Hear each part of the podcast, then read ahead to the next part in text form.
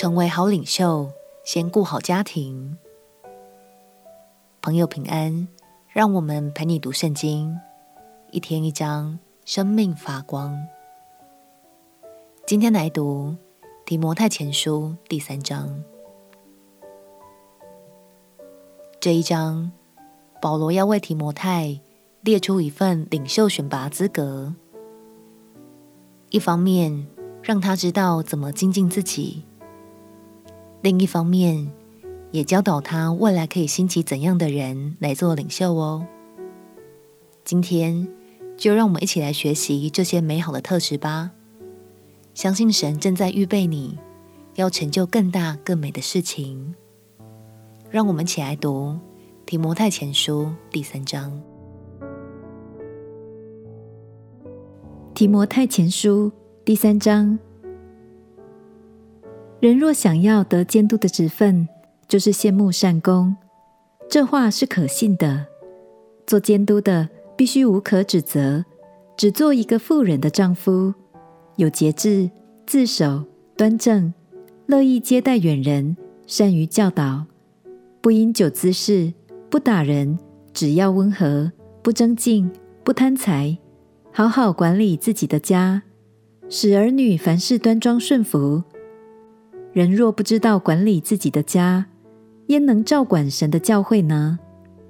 初入教的不可做监督，恐怕他自高自大，就落在魔鬼所受的刑罚里。监督也必须在教外有好名声，恐怕被人毁谤，落在魔鬼的网罗里。做执事的也是如此，必须端庄，不一口两舌，不好喝酒，不贪不义之财。要存清洁的良心，固守真道的奥秘。这等人也要先受试验，若没有可责之处，然后叫他们做执事。女执事也是如此，必须端庄，不说谗言，有节制，凡事忠心。执事只要做一个妇人的丈夫，好好管理儿女和自己的家，因为善做执事的，自己就得到美好的地步。并且在基督耶稣里的真道上大有胆量。我指望快到你那里去，所以先将这些事写给你。倘若我单言日久，你也可以知道在神的家中当怎样行。这家就是永生神的教会，真理的柱石和根基。大哉，敬虔的奥秘，无人不以为然，就是神在肉身显现。被圣灵称义，被天使看见，被传于外邦，被世人信服，被接在荣耀里。保罗说，一位好领袖必须要先懂得自律、自省，并且管理好自己的生活与家庭。亲爱的领袖们，这就像耶稣说过的，一个人在小事上忠心。在大事上也忠心，让我们彼此鼓励。管理就从自己做起，请花一段时间，好好检视一下，现在你与配偶、儿女和其他家人之间的关系如何呢？